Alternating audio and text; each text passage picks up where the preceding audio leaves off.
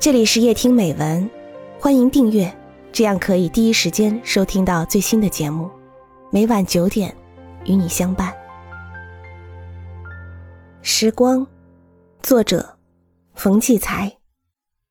一岁将至，便进入一种此间特有的情分中。平日里奔波忙碌，只觉得时间的紧迫，很难感受到时光的存在。时间属于现实，时光属于人生。然而到了年终时分，时光的感觉乍然出现，它短促、有限、性急，你在后边追它，却始终抓不到它飘举的衣袂。它飞也似的向着年的终点扎去。等到你真的将它超越。年已经过去，那一大片时光便留在过往不复的岁月里了。今晚突然停电，摸黑点起蜡烛，烛光如光明的花苞，宁静的浮在漆黑的空间里。室内无风，这光之花苞便分外优雅与美丽。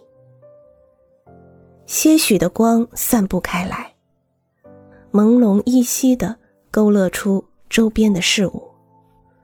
没有电就没有音乐相伴，但我有比音乐更好的伴侣——思考。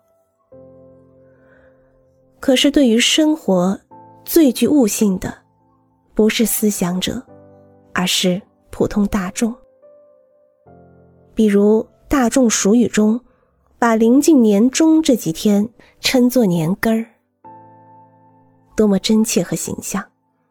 它叫我们顿时发觉，一棵本来是绿意盈盈的岁月之树，已被我们消耗殆尽，只剩下一点点根底。时光竟然这样紧迫、拮据与深浓，一下子，一年里经历过的。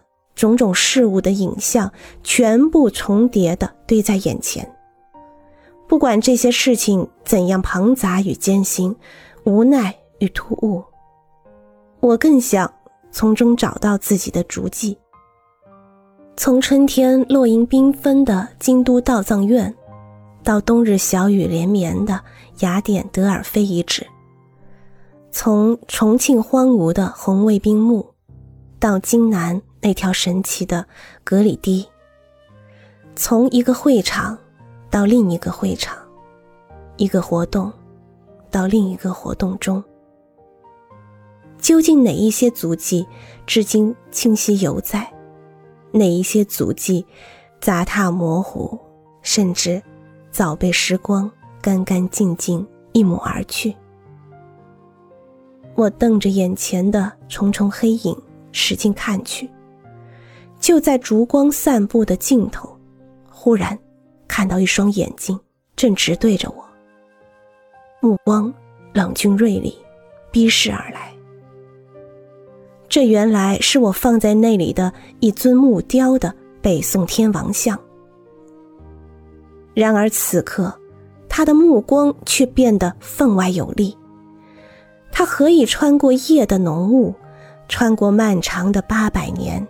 锐不可挡，拷问似的直视着任何敢于朝他瞧上一眼的人。显然，是由于八百年前那位不知名的民间雕工传神的本领，非凡的才气。他还把一种阳刚正气和直逼邪恶的精神注入其中。如今，那位无名雕工早已了无踪影。然而，他那令人震撼的生命精神却保存下来。在这里，时光不是分毫不曾消逝吗？植物死了，把它的生命留在种子里；诗人离去，把他的生命留在诗句里。时光对于人，其实就是生命的过程。当生命走到终点，不一定消失的没有痕迹，有时它还会转化为另一种形式存在或再生。母与子的生命的转换，不就在延续着整个人类吗？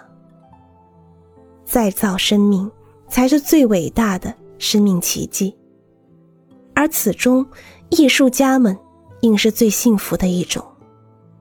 唯有他们能用自己的生命去再造一个新的生命。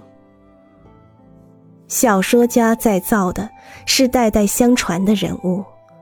作曲家再造的是他们那个可以听到的迷人而永在的灵魂。此刻，我的眸子闪闪发亮，视野开阔，房间里的一切艺术珍品都一点点的呈现。它们不是被烛光照亮，而是被我突然觉醒的心智召唤出来的。其实。我最清晰和最深刻的足迹，应是书桌下面水泥的地面上那个被自己双足磨成的浅坑。我的时光只有被安顿在这里，它才不会消失，而被我转化成一个个独异又鲜活的生命，以及一行行永不褪色的文字。然而，我一年里。把多少时光抛入了尘嚣，或是支付给种种一闪即逝的虚幻的社会场景，甚至有时，属于自己的时光反成了别人的恩赐。检阅一下自己创造的人物吧，掂量他们的寿命有多长。艺术家的生命是用艺术的生命计量的，每个艺术家。都有可能达到永恒。放弃掉的，只能是自己，是不是？迎面那宋代天王瞪着我，等我回答。我无言以对，自感狼狈。忽然，电来了，灯光大亮，事物通明，恍如更换天地。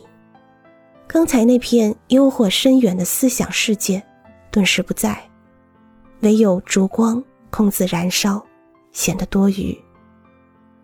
再看那宋代的天王像，在灯光里仿佛换了一个神气，也不再那样咄咄逼人了。